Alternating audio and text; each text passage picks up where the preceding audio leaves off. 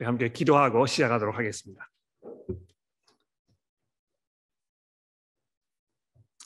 하나님 아버지 감사합니다. 어, 저희들을 교회로 불러 모아 주셨으니 어, 이제 모인 목적을 저희가 기억하며 주의 말씀을 어, 경청하게 도와주옵소서. 어, 우리에게 말씀으로 찾아오신 하나님을 어, 저희가 겸손함으로 만나게 하시고 또 주시는 그 말씀이 우리들의 마음을 움직이며 어, 우리 영혼에 필요한 영양분을 공급하여 주셔서 어, 하나님의 백성으로 이 땅에서 어, 우리가 아름답게 훌륭하게 신실하게 살아갈 수 있도록 이 시간 저희를 도와주옵소서. 예수 그리스도의 이름으로 간절히 기도합니다. 아멘.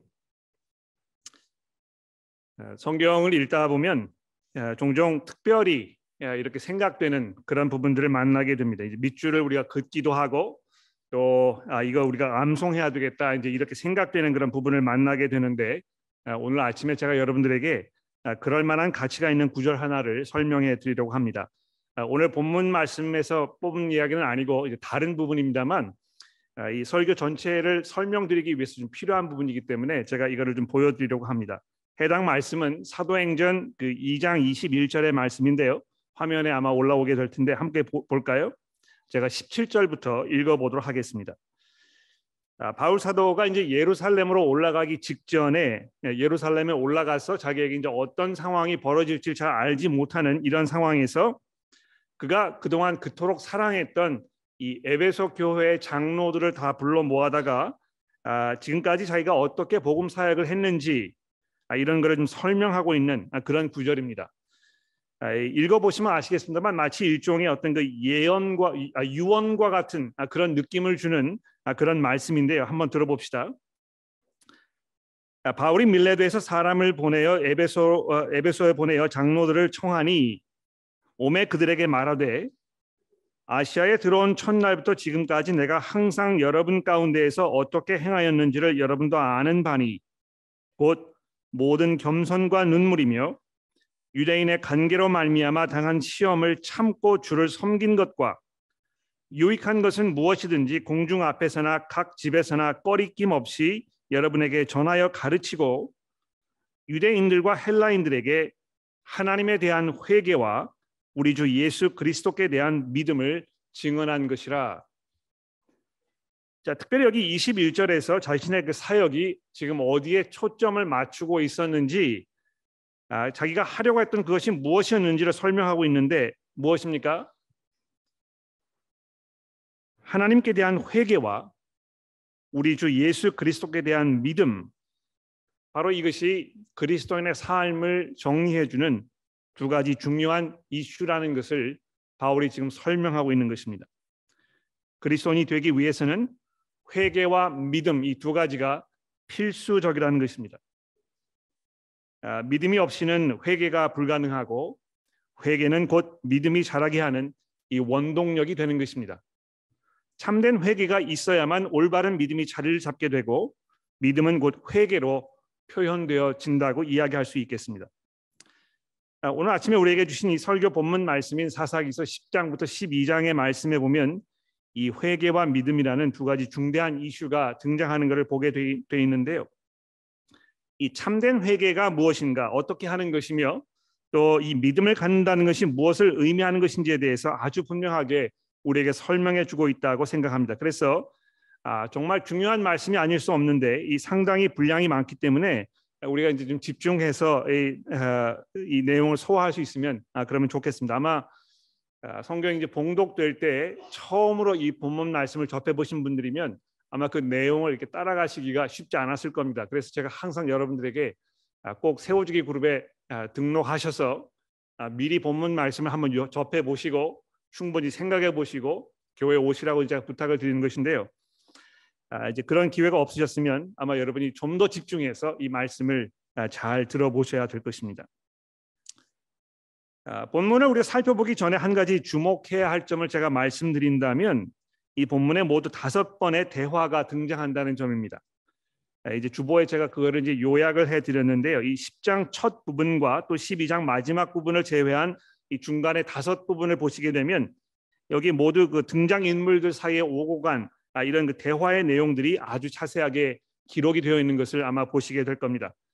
아, 말이 많아지면 어떻게 된다고요? 종종 그 불미스러운 결과가 생기게 마련 아닙니까? 이 입 조심을 해야 한다. 이제 이렇게 우리가 얘기하는데 예, 오늘 본문에 있는 것처럼 상당히 많은 말들이 쏟아지는 가운데에서 과연 어떤 결말이 아, 어떤 일들이 벌어질 것인지 우리 시간에 한번 함께 살펴보도록 그렇게 하겠습니다. 자, 오늘 아침에 이제 우리가 집중해 보려고 하는 부분이 10장 6절 이하부터입니다만 아, 그 전에 잠시 1절부터 5절 말씀을 살펴봅시다. 여기 보시면 이 아비멜렉의 뒤를 이어 이제 돌라라는 사람이 일어나 이스라엘 구원하였다 이렇게 시작이 되고 있는데요. 특히 여기에서 이 아비멜렉의 뒤를 이어라는 부분을 주목해 보십시오. 지난주에 그 내용이 기억나십니까? 이 아비멜렉이라는 사람이 얼마나 많은 고통을 이스라엘에게 안겼는가, 얼마나 많은 무고한 사람들이 목숨이 이 사람의 손에 의해서 어, 사라져 버렸는가 생각해 보면 이 돌라라는 사람이 일어나서 가져다 준 구원은 이스라엘의 적들로부터의 구원이 아니고 아마 이 아비멜렉의 다스림 중에 벌어졌던 그 참혹함으로부터의 구원이 아니었을까 우리가 이렇게 충분히 짐작해 볼 수 있습니다. 그 후에 이 3절에 보시면 이제 길르앗 사람 야일에 대해서 간략한 설명이 등장을 하는데 어떻게 보면 아, 이 아무런 의미가 없는 그런 말씀처럼 들립니다만 아, 특히 여기 이제 주목하실 게 뭡니까? 이 길르앗이라는 지명이 등장하진 하는 것에 우리 시선이 가지 않을 수 없습니다. 왜 그렇습니까? 아, 오늘 본문 말씀의 중심 인물이 되는 이 입다라는 사람이 또 그를 중심으로 벌어졌던 모든 일들이 바로 이 길르앗이라는 지역과 아주 밀접한 관계가 있었기 때문입니다. 어, 제가 이제 지도를 좀 준비해서 와서 되는 건데 아마 여러분 그 성경책을 가지고 계시면 성경책 뒷부분에 아, 이 그이 그, 당시의 지도를 이렇게 아, 가지고 계신 분들이 계실지 모르겠는데요. 이 길르앗이라는 곳은 이제 요단강을 중심으로 해가지고 동쪽 즉 가나안 땅 그 경계선 바깥쪽 지역을 말하는 것인데요. 아, 이 지역은 이 이스라엘의 열두 지파 중에서 문하세 지파 절반, 또 갓 지파, 루번 지파 이렇게 세 지파 사람들이 정착했던 아, 그 곳입니다. 아, 이 사람들이 요단강을 건너가기 전에 가나안 땅으로 들어가서 거기에 정착하기 전에 아, 우리는 요단강 건너가지 말고 이쪽에 남아 있겠습니다. 이렇게 해서 미리 땅을 배분 받았던 아, 그 지역인데 이제 거기를 통틀어 가지고 길르앗이라 이제 이렇게 부르는 것입니다. 근데 여기 주목할 것은 그 지역을 돌보고 다스리던 이 야엘이라는 이 사람에게 아들이 30명이 있었고 그 아들들이 어린 나귀를 타고 다니면서 30개나 되는 성읍을 돌아보았다는 이 설명입니다. 어, 제가 뭐 어린 나귀를 타본 적이 없습니다만 아마 여러분 그 어리셨을 어렸을 때 그 읽으셨던 그 동키호테라는 그 소설 기억나시죠? 돈키호테가 항상 나귀를 타고 다녔거든요. 아, 나귀를 타고 다닌다는 것은 어떤 면에서 굉장히 우스꽝스러운 이야기를 하고 있는 것입니다. 그러니까 예수께서 예루살렘에 입성하셨을 때 만왕의 왕으로 온 세상의 통치자로 이렇게 들어오신 그 분께서 나귀를 타고 거기 들어가셨다는 이것이 우연이 아니지 않습니까? 그게 얼마나 우스꽝스럽게 보였을까? 사람들의 기대를 전혀 저버리는 아, 그런 모습으로 등장하신 것인데 여기 이 30명이나 되는 아들들이 하나같이 나귀를 타고 돌아다녔다는 이야기는 아마 그들의 허술함 내지는 천진난만함 등을 암시하고 있는 게 아닌가 이렇게 보여집니다. 또왜 이게 중요하냐면 잠시 후 8절에서 벌어질 이 위기의 순간이 이제 다가오게 되어 있는데 거기에 대처할 만한 능력이 없는 이런 사랑, 상황임을 우리에게 암시적으로 말씀해 주고 있는 것입니다. 자, 그럼 이스라엘이 어떤 상황을 처하게 됐는지 한번 살펴볼까요? 6절 말씀을 보십시오. 이스라엘 자손이 다시 여호와의 목전에 악을 행하여 바알들과 아스타롯과 아람 사람의 신들과 시돈의 신들과 모압의 신들과 암몬 자손의 신들과 블레셋 사람들의 신들을 섬기고 여호와를 버리고 그를 섬기지 아니하므로 여기 보십시오. 이스라엘 자손이요 주변에 있는 모든 이방 신들을 다 섬기면서 유독 참 신이신 여호와 하나님만은 섬기지 않으려는 이 어처구니 없고 이해하기 힘든 행동을 지금 벌이고 있다는 것입니다. 네, 여러분 죄가 보통 그런 것입니다. 도대체 왜 이런 일을 행한 것인지 잘 설명이 되지 않는 것이 죄라는 것입니다.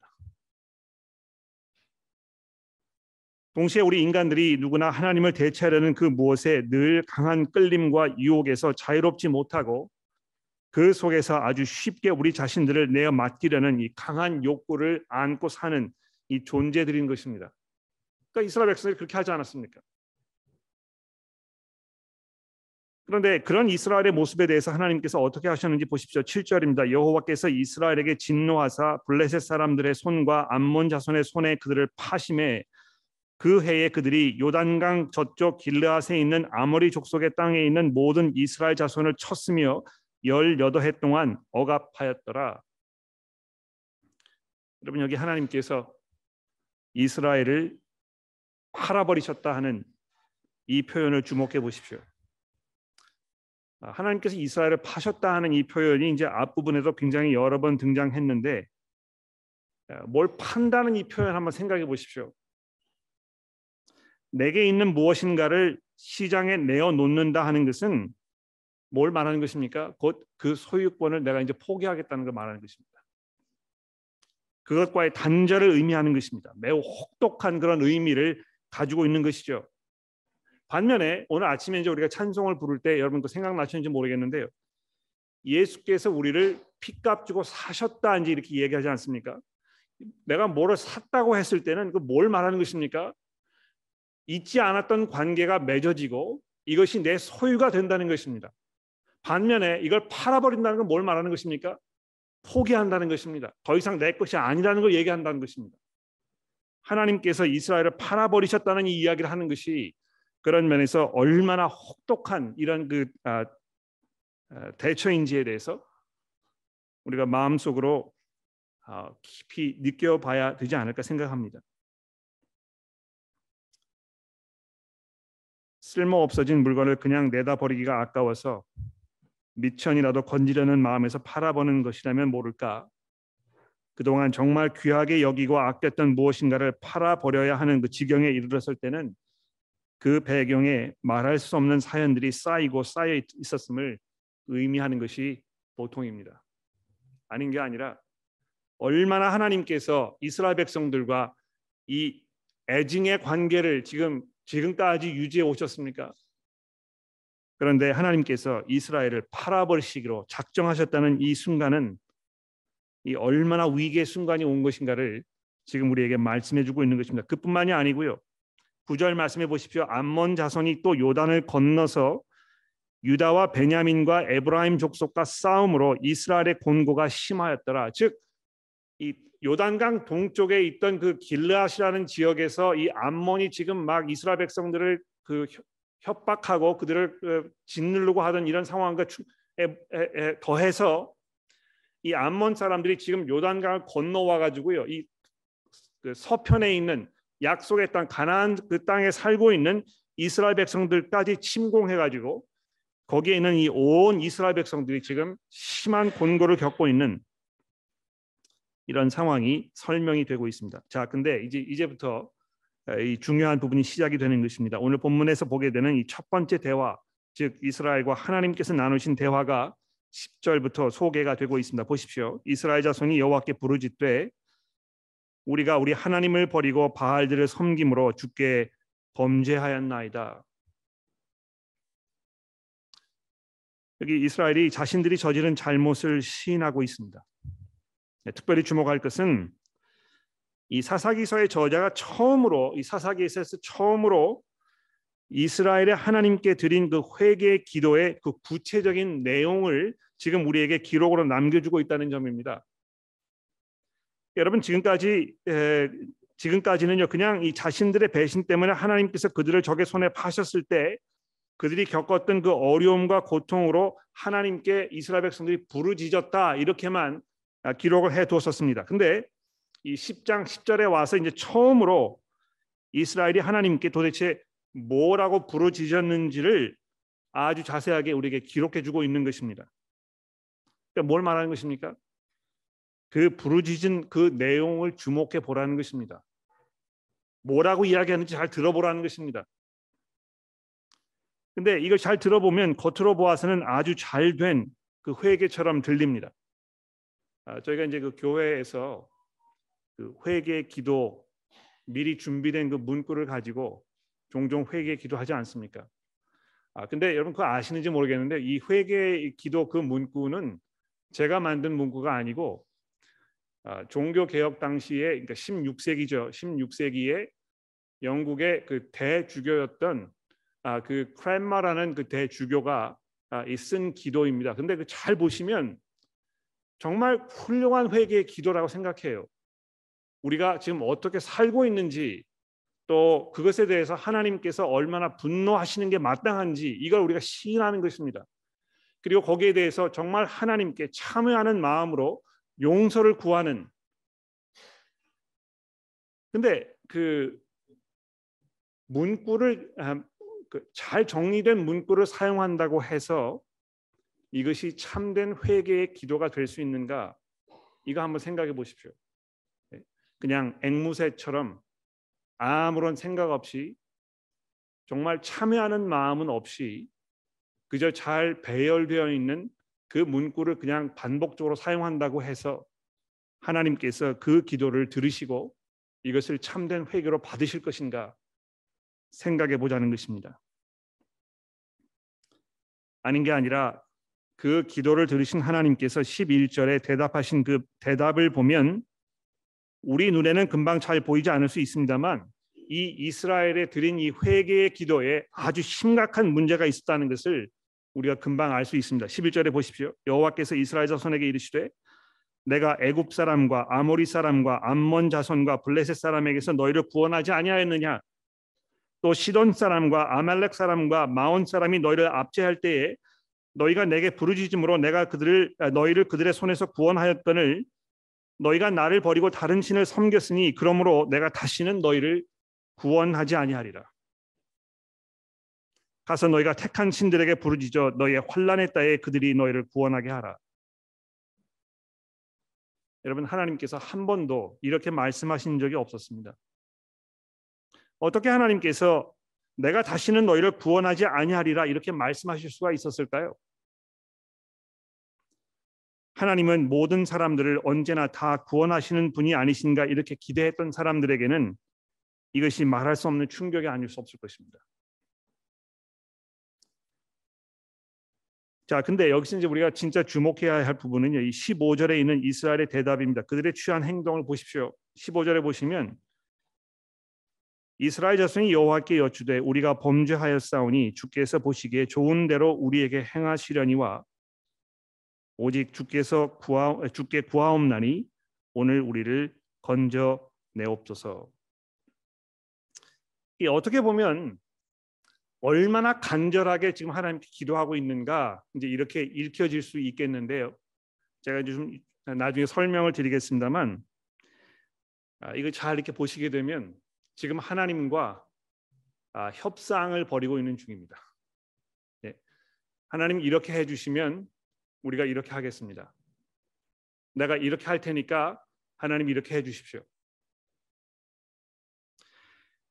그러니까 정말 중요한 것은 하나님께 회개로 나아가서 하나님께 용서를 구하고 하나님의 그 은혜 가운데 내 자신을 온전히 맡기는 것이기보다는 지금 자기가 처해 있는 이 어려운 상황 이거를 벗어나는데 더 관심이 있었던 것입니다. 그러니까 여러분 우리 신앙생활을 좀 종종 생각해 보십시오. 저도 뭐 그런 경우가 많이 있었는데요. 아마 여러분도 어, 별반 다르지 않을 거라고 제가 짐작합니다. 그냥 우리 마음대로 살다가 어, 어떻게 해서 정말 원치 않았던 감당하기 어려운 아, 이런 상황이 벌어지게 되면 갑자기 이제 정신이 확 드는 것이죠. 예, 아유 하나님 잘못했습니다. 요번만 용서해 주십시오. 요번만 이 상황에서 벗어날 수 있도록 해 주십시오. 제가 그렇게 해 주시면 뭐든지 다 할 테니까 이번만 좀 벗어나게 해 주십시오. 이게 지나가게 해 주시면 제가 교회도 열심히 가고 성경도 열심히 읽고 기도도 열심히 하고 이렇게 하겠습니다. 근데 그 어려운 상황이 지나가고 나면 그때 있던 그 간절함, 하나님께 했던 그 약속들 이런 것이 언제 약속했느냐는 듯이 다 잊어버리고 예전의 삶으로 그냥 돌아가는 그래서 어, 또 한 번의 사이클이 지나가는 이런 악순환이 얼마나 자주 여러분의 삶 속에 반복되고 있습니까? 그러니까 이스라엘이 지금 그렇다는 것입니다. 그러니까 이 이스라엘이 지금 하나님께 하고 있는 이 회개는요. 제가 이 주보에도 설명을 드렸습니다만 아, 그 희생과 손해를 가능한 줄이려는 그러니까 우리 측의 입장에서는 아, 많은 것을 하나님과 협상해 가지고 내 것은 많이 잃지 않고 하나님께로부터는 많은 것을 뽑아내려는 이런 마음을 가지고 있는 것입니다. 그러니까 이 회개를 할 때도 보십시오. 내가 정말 회개해서 내 삶이 변화되고 내가 희생하고 정말 삶의 어떤 그 획기적인 변화가 일어나는 그 고통스러운 어떤 이 변화의 과정을 겪어가는 것이 이 회개의 참된 모습이 아니겠습니까? 근데 거기에는 관심이 없는 것입니다. 그게 너무 힘든 것입니다. 그렇게 하면 내가 잃을 게 너무 많다고 생각하는 것입니다. 내가 하나님과 올바른 관계 속에 들어가서 정말 세상과 내가 멀어진 새로운 관계 속에 들어가는 것이 맞다는 것을 알고 있지만 너무나 세상에 살고 있는 것이 아름답게 보이기 때문에 내가 지금 이 땅에서 누리고 있는 이것이 너무 좋은 것이기 때문에 그것을 다 내려놓았을 때 내가 너무 읽는 것이 읽는 것이 많아서 그렇게 하면 내가 믿지는 장사를 할 것이라고 생각되었기 때문에 헌신하지 않는 것입니다. 그러니까 예수께서 그렇게 하셨잖아요. 아, 돈 많은 젊은 사람이 나를 찾아 그 예수를 찾아와서 어떻게 해야 내가 영생을 얻겠습니까? 이렇게 했을 때 예수께서 그 사람의 마음을 꿰뚫어 보시면서 내가 어렸을 때부터 모든 계명을 다 지켰어도 한 가지 부족한 것이 있다.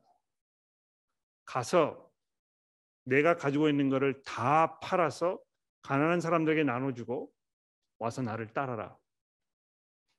근데 그 이야기를 들은 이 젊은 부자의 반응이 어땠습니까? 슬픈 기색을 하고 마음을 접고 돌아갔다 이렇게 되어 있습니다. 왜 그랬습니까? 참된 회개를 하는 것이 그만큼 어려웠던 것입니다. 너무 읽는 것이 많다고 생각됐던 것입니다. 내가 믿지는 장사를 한다고 생각하는 것입니다. 내가 온전하게 나의 삶을 하나님께 드리면서 하나님께 헌신하는 삶을 살게 되면 나는 이 세상 사람들의 눈에 정말 모든 것을 다 잃은 이런 가난한 사람처럼 보인다고 생각되기 때문에 그렇게 하기를 원치 아니하고 그저 하나님께로부터 끌어낼 수 있는 것을 다 끌어내는 선에서 내가 약간의 어떤 희생, 내가 약간의 회개 이것으로 충분하지 않을까 하는 이런 계산을 지금 하고 있다는 것입니다. 여러분 그 아, 그것이 이제 그 사실이나 이게 저자가 지금 이 본문 말씀 통해서 우리에게 하려는 것이 바로 그 내용이라는 것을 아, 우리에게 확신시켜 주는 그 내용이 이 11장에 이제 소개가 되고 있습니다. 여러분 그 11장을 보십시오. 자, 여기 보시면 아, 이제 두 번째 대화 내용이 등장하는데 이번에는요. 이 길르앗 사람 입다라는 사람과 아, 그 길르앗의 장로들 사이에 벌어졌던 이 대화인 것입니다. 한번 대화의 내용을 볼까요? 아, 정말 그 고통이 심했기 때문에 길르앗에 있는 이 사람들이 18절에 보시 10장 10장 18절에 보십시오. 길르앗 백성과 방백들이 서로 이르되 누가 먼저 나가서 암몬 사람과 싸움을 시작하랴 그가 길르앗 모든 주민의 머리가 되리라 이렇게 이야기했습니다.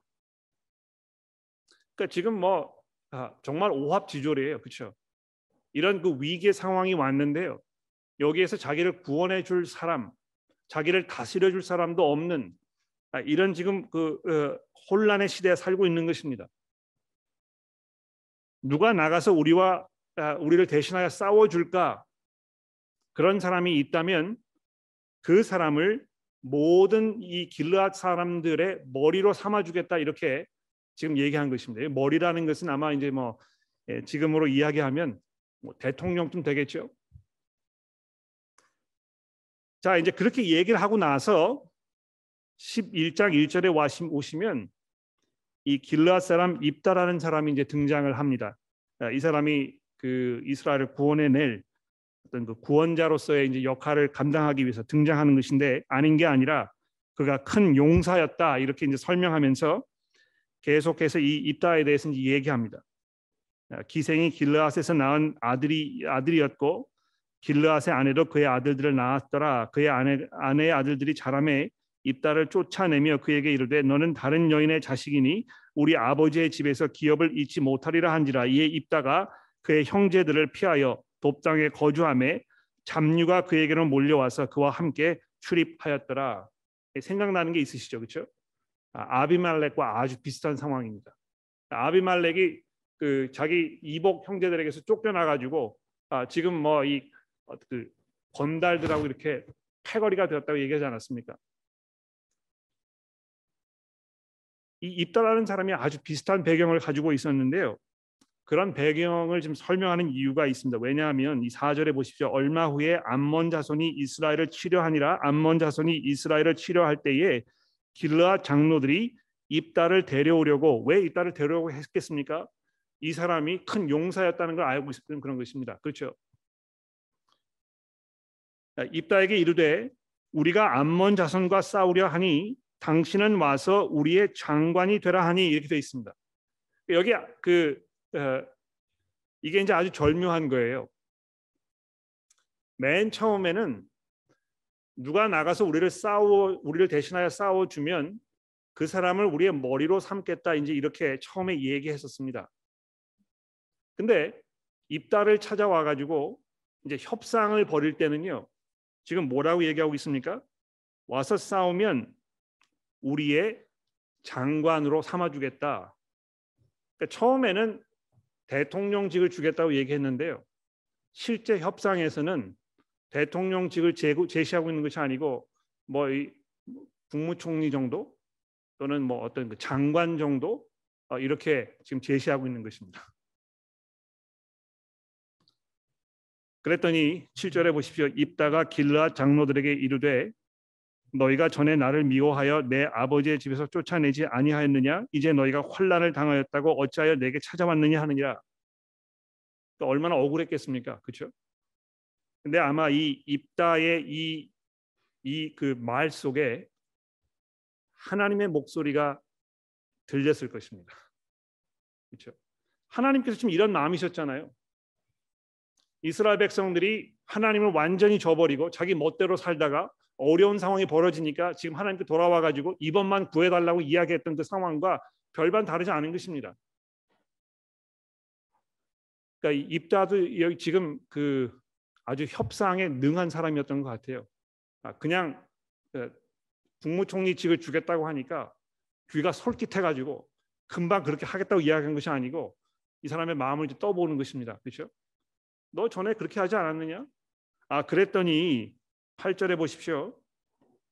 그러므로 길라 장로들이 입다에게 이르되 이제 우리가 당신을 찾아온 것은 우리와 함께 가서 암몬 자손과 싸우게 하려 함이니 그리하면 당신이 우리 길라 모든 주민의 머리가 되리라. 이제서야 맨 처음에 생각했던 이제 그거를 이제 제시한다는 것입니다. 아 사실은 국무총리를 시켜드리려고 한 것이 아니고 아, 대통령직을 드리려고 했던 것입니다.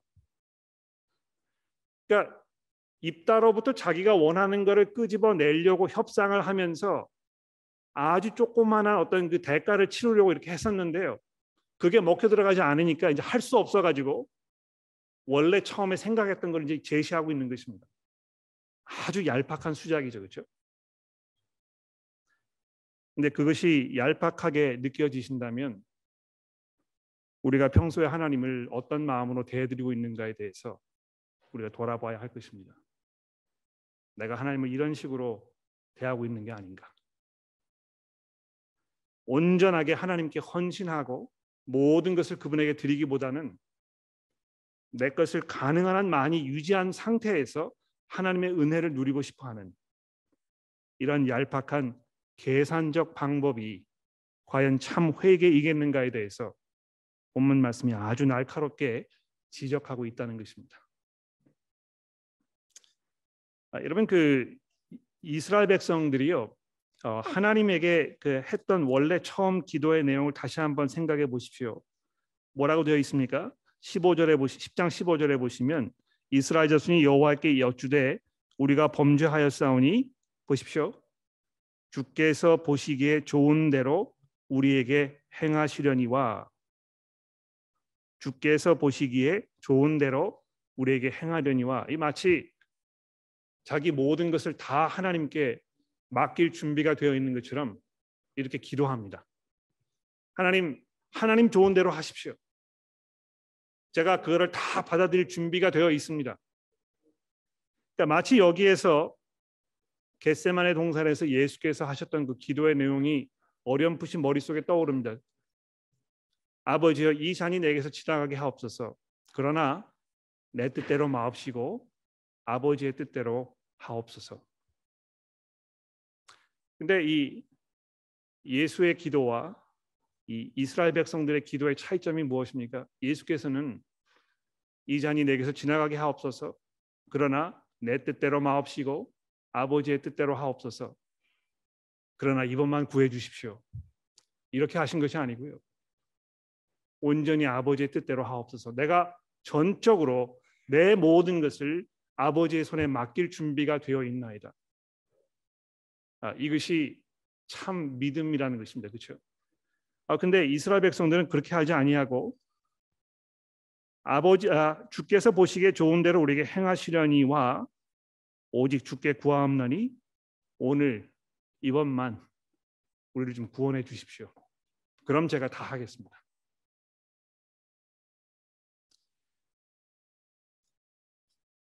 이것은 분명히 여러분과 저로 하여금 믿음 생활의 중요한 한 축인 이 회개라는 것이 무엇인가 이것을 깊이 생각해 보게 합니다. 내가 과연 하나님 앞에 진정한 회개로 나아갔는가? 회개로 나아가고 있는가? 하나님께서 나를 전적으로 소유하고 계신다는 사실을 내가 믿음으로 고백하며 그분 앞에 나의 모든 것들을 다 내어놓고 아버지께서 원하시는 대로 내 삶을 이끌어 달라고 내가 고백할 그 준비가 되어 있는가? 아니면 그저 하나님은 협상의 대상 정도로 생각해서 내게 필요한 것이 있을 때마다 찾아가서 하나님께로부터 무언가를 끌어내야 하는 나는 가능한 한 많은 것들을 지켜내고 하나님께로부터는 많은 것을 끄집어 내려고 하는 이런 상황으로 가고 있는 것은 아닌가 돌아보게 되는 것입니다. 자, 그게 이제 첫 번째 포인트가 되겠고요. 두 번째 본문 말씀에서 우리가 짚어, 짚어봐야 할 중요한 부분은 이 입다라는 사람이 어, 여러분 그 히브리서 11장에 보시면 어, 믿음의 사람으로 이렇게 어, 설명이 되어 있습니다. 그렇죠? 근데 아, 여러분 이 본문 말씀 이렇게 봉독을 하실 봉독될 때 이거를 이제 아, 그 이해하셨는지 모르겠습니다만 정말 이 사람이 믿음의 사람이었을까? 믿음의 사람이었다면 어떻게 이렇게 할 수 있을까? 하는 그런 일들이 이 사람의 삶 속에 아주 자주 일어났던 것입니다. 그렇죠? 이 처음에 이 사람이 지금 소개되는 이 11장 첫 번 부분도 보십시오. 이 사람이 어떻게 됐습니까? 아, 그 3절에 보시면 형제들을 피하여 돕당에 거주함에 잡류가 그에게로 몰려들었다 이렇게 되어 있습니다. 그렇죠? 그 개혁 개정 성경은 이제 잡류라는 표현을 썼고 개혁 어, 세 번역에서는 이제 건달패라 이렇게 이제 어, 썼는데요. 영어로 thug 깡패들을 말하는 것이죠, 그렇죠? 그러니까 왜 그런 사람들이 모여들었겠습니까? 아마 이 입다라는 사람의 어떤 그 풍기는 인상, 그, 그 사람이 가지고 있던 그 성격 이런 것이 아마 이 그 잡류들과 굉장히 비슷했기 때문에 그랬을 거예요. 뿐만 아니라 이 입다라는 사람에 대해서 가장 많은 사람들이 기억하는 그 사건은 무엇입니까? 이 사람이 지금 뭐 누구를 구원하고 어떤 그 용사로서의 역할을 잘 감당했다는 것이기보다는 오늘 여기 21장 마지막 절에 기록되어 있는 이 입다의 딸 딸에게 일어났던 이 비극적인 결말 그거 아닙니까? 그렇죠? 근데 아, 왜 이런 일이 벌어졌습니까? 아, 11장 그 29절 말씀을 보십시오. 여기 보시면 하나님께서 입다에게 하나님의 영을 부어 넣으셔서 이제 이 암몬 사람으로부터 이스라엘을 구원해 내실 아, 이제 그런 순간이 온 것입니다. 물론 입다의 입장에서는 하나님의 영이 자기에게 임했는지 잘뭐이 인식을 못했을 수도 있어요. 근데 그런 일이 되었을 때 30절에 보시면 그가 여호와께 서원하여 이르되 주께서 과연 암몬 자손을 내게 넘겨 주시면 내가 암몬 자손에게서 평안이 돌아올 때에 누구든지 내 집 문에서 나와서 나를 영접하는 그는 여호와께 돌릴 것이니 내가 그를 번제물로 드리겠나이다 이렇게 약속했다는 것입니다. 이것도 역시 지금 하나님과 협상을 벌이고 있는 거잖아요. 그렇죠? 내게 승리를 주시면 내게 이게 절대적으로 필요한데 하나님께서 내가 원하는 내가 필요한 그것을 주시면 내 측에서는 하나님 섭섭하지 않게 내가 대해드리겠습니다. 그래도 내가 생각하기에 내 측에서 가장 그 최대한으로 드릴 수 있는 내 집에서 처음으로 나오는 이것을 내가 하나님께 드리겠습니다. 이렇게 서약을 했다는 것입니다. 이 얼마나 무모하고 얼마나 끔찍하고 얼마나 어리석고 얼마나 어처구니 없는 이런 서약인지 모릅니다. 아마 이것은 어떤 면에서 입다가 얼마만큼 간절하게 하나님께 이것을 지금 구하고 있는가에 대한 어떤 보다 긍정적인 면으로 이렇게 읽을 수 있을 것 같아요. 그러나 집에 있는 사람들 중에서 나오는 사람이 누가 있었겠습니까? 자기 아내 아니면 자기 자녀 딸이었을 텐데요. 도대체 무슨 생각으로 이렇게 이야기하는 것인지 지킬 수도 없는 이 약속을 그냥 막 남발하는 것인지 이런 모든 물들을 살펴보게 되면 이 사람이 정말 믿음의 사람인가? 이 사람이 정말 하나님의 영으로 아, 이 그 강건함을 받아서 이스라엘 백성들을 구원해내는 구원자의 역할을 할 수 있는 사람인가? 이런 그 의심을 갖게 한다는 것입니다. 뿐만 아니고요. 여러분 그 아, 본문 말씀 맨 마지막 부분에 등장하는 이 에브라임 사람들과의 그 전쟁 그 한번 생각해 보십시오. 에브라임 사람들이 누구였습니까? 이스라엘의 열두 지파 중에 한 지파였는데 아, 길르앗 지역 바로 건너편 요단강 바로 건너편 그 지역을 차지하고 있던 그 사람들이었습니다. 근데 이 에브라임 사람들이 에브라임 사람들이요 이번에만 이스라엘의 사사와 이런 그 알력 관계에 있었던 것이 아니고 아, 기드원 시대에도 이 에브라임 사람들이 기드원을 찾아가 가지고 도대체 당신이 왜 우리를 이런 식으로 대하는 것입니까? 이렇게 항의를 했던 적이 있었습니다. 기억나시죠? 이번에도 또 그렇게 하고 있지 않습니까? 모르겠어요. 굉장히 뭐 다혈질적인 그런 지파였는지 어떤지 모르겠습니다. 사사건건 물고 늘어지는 것입니다. 그렇죠? 근데 기드온은 이 에브라임 사람들을 아주 그 디플로매틱하게 그렇죠? 잘 구슬러서 그들의 그 진노를 풀어주고 아주 평화롭게 상황을 잘 정리 했는 것에 비하면 이 입다라는 사람은 그렇게 하지 않고요. 아, 자기의 분을 참지 못한 것입니다. 그러니까 칼에는 칼, 불에는 불 이런 식으로 자기에게 이 정면으로 도전한 이 사람들을 그냥 내버려 두지 아니하고 자기 동족 이스라엘 백성인 사람들을 그날 4만 2천 명이나 칼로 죽였다는 어떤 면에서 잔인하기 그지없는 철저하게 자기 이익만을 추구하려는 이런 사람의 모습처럼 우리에게 그려지고 있습니다. 그런데 그럼에도 불구하고 히브리서 11장에서 히브리서의 저자가 도대체 무슨 이유로 이 사람을 믿음의 사람이라고 이야기했겠습니까? 네, 여러분 여기 보시면 아, 제가 이제 오늘 시간이 굉장히 많이 지나가지고 이 부분을 어, 성경 봉독 시간에 읽어드리지 않았는데요.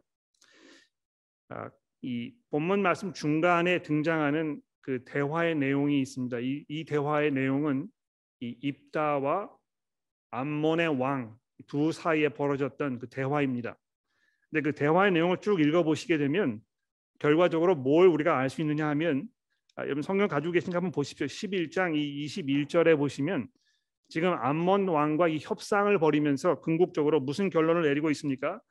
이스라엘의 하나님 여호와께서 시혼과 그의 모든 백성을 이스라엘 손에 넘겨 주심에 이스라엘이 그들을 쳐서 그 땅 주민 아모리 족속의 온 땅을 점령하되 아르논에서부터 압복 야복강까지와 광야에서부터 요단가까지 아모리 족속의 온 지역을 점령하였느니라 이스라엘의 하나님 여호와께서 이같이 아모리 족속을 자기 백성 이스라엘 앞에 쫓아내셨거늘 내가 그 땅을 스스로 얻고자, 얻고자 하는 것이 도대체 옳으냐 내신 아, 그모스가 내게 주어 차지하게 한 것을 내가 차지하지 아니하겠느냐? 우리 하나님 여호와께서 우리 앞에서 어떤 사람이든지 쫓아내시면 그것을 우리가 차지하리라. 또 쭉 내려가서 27절에 보십시오. 내가 내게 죄를 짓지 아니할 건을 내가 나를 쳐서 내게 악을 행하고자 하는도다. 원하건대 심판하시는 여호와께서 오늘 이스라엘 자손과 암몬 자손 사이에 판결하시옵소서. 그러니까 이 입다라는 사람이 정말 많은 문제를 가지고 있었고 때에 따라서는 옳지 않은 결정을 내렸고 그로 인해서 많은 피해가 생겼고 엉망진창으로 사는 면이 분명히 있었지만 때로 이 사람에게 정말 훌륭한 하나님을 향한 깊은 믿음의 고백이 있었던 것을 우리가 볼 수 있습니다. 그러니까 여러분 마치 이 입다라는 사람의 삶을 통해서 여러분과 저의 어떤 그 신앙생활을 보는 것 같아요. 우리가 때로 실수하고 또 어, 많은 피해를 내 자신에게 다른 사람들에게 입히기도 하고 그래서 후회하고 또 괴로워하고 눈물 흘리고 또 자괴감이 들기도 하고 정말 내가 이렇게 살아가지고 신앙생활을 잘 하고 있는 것인가 이런 그 염려가 생길 때도 있지 않습니까? 그런데 그러한 그 부정적인 면과 함께 이 삶 속에 그래도 하나님을 향한 믿음이 있는 것이고 복음을 올바로 이해하고 있고 그 복음이 우리에게 뭘 약속해 주고 있는지에 대해서 우리가 고백할 수 있고 또 아, 그래서 거기에 우리 자신을 맡기고 의지하고 하나님의 구원을 우리가 기다리고 아, 이렇게 하는 면들이 여러분과 저의 삶 속에 공통적으로 있는 것입니다. 히브리서의 저자가 바로 그 점을 바라보면서 이 입다라는 사람을 믿음의 사람으로 인정했던 것이 분명합니다. 재미있는 사실은요. 그 히브리서 11장의 그 내용에 보게 되면 어, 사사기서에 등장하는 수많은 사사들이 있는데요. 그 중에서 누구 누구를 그 언급하고 있습니까? 에hod과 삼손과 기드온과 아, 입다를 언급하고 있습니다. 근데 가만 생각해 보시면 여기에 언급되어 있는 이 사람, 이 사사들이 거의 다 입다와 비슷한 입장에 있던 사람들이었어요. 아, 이제 다음 주에 우리가 보게 되겠습니다만 이게 삼손의 경우를 생각해 보십시오. 이 삼손만큼 아, 그 매력적인 그런 인물이 없습니다. 왜냐하면 그 사람은 그 아, 무지막지한 사람이었거든요. 어떤 면에서는 정말 형편없는 사람이었어요. 그렇죠? 근데 비슷한 내용을 우리가 기도원에게서도 볼 수 있었고 입다에게서도 볼 수 있는 것입니다. 그런데도 불구하고 이 히브리서의 저자가 그 사람들을 끄집어내면서 그들로 하여금 이 믿음의 표본으로 삼고 있는 것은 얼마나 우리에게 많은 힘과 격려를 주는지 모릅니다. 여러분과 저에게도 소망이 있는 것입니다. 우리에게 일말의 믿음이 있다면 온전히 하나님께 의지하려는 그런 마음이 있다면 그래서 내가 비록 완벽하지 못하더라도 예수 그리스도께서 나의 구주시라는 사실을 우리가 믿음으로 고백할 수 있다면 그것을 충분하다는 것입니다. 그 복음이 우리에게 주는 이 약속 이것을 믿으며 의지하며 그 안에서 평안과 위로 가운데 사시는 교우 여러분들 되시기를 기도합니다. 기도하겠습니다. 하나님 아버지, 저희가 회개와 믿음으로 우리 주 앞에 나아갑니다. 저희들이 온전히 하나님께 드릴 수 있는 것은 참된 회개이며 또 오직 하나님의 은혜에 우리 자신을 맡겨드리려는 믿음뿐임을 고백합니다. 하나님 저희들에게는 아무런 것도 주께 보여드릴 것이 없고 내세울 만한 것이 없으며 의지할 만한 것이 없음을 고백합니다. 하나님 저희들을 불쌍히 여기시고 우리를 대신하여 자기의 목숨을 내어 놓으셨던 예수 그리스도의 그 십자가의 은혜를 생각하셔서 저희들을 불쌍히 여겨 주시고 하나님의 은혜 가운데 머물도록 인도하여 주옵소서. 예수 그리스도의 이름으로 기도합니다. 아멘.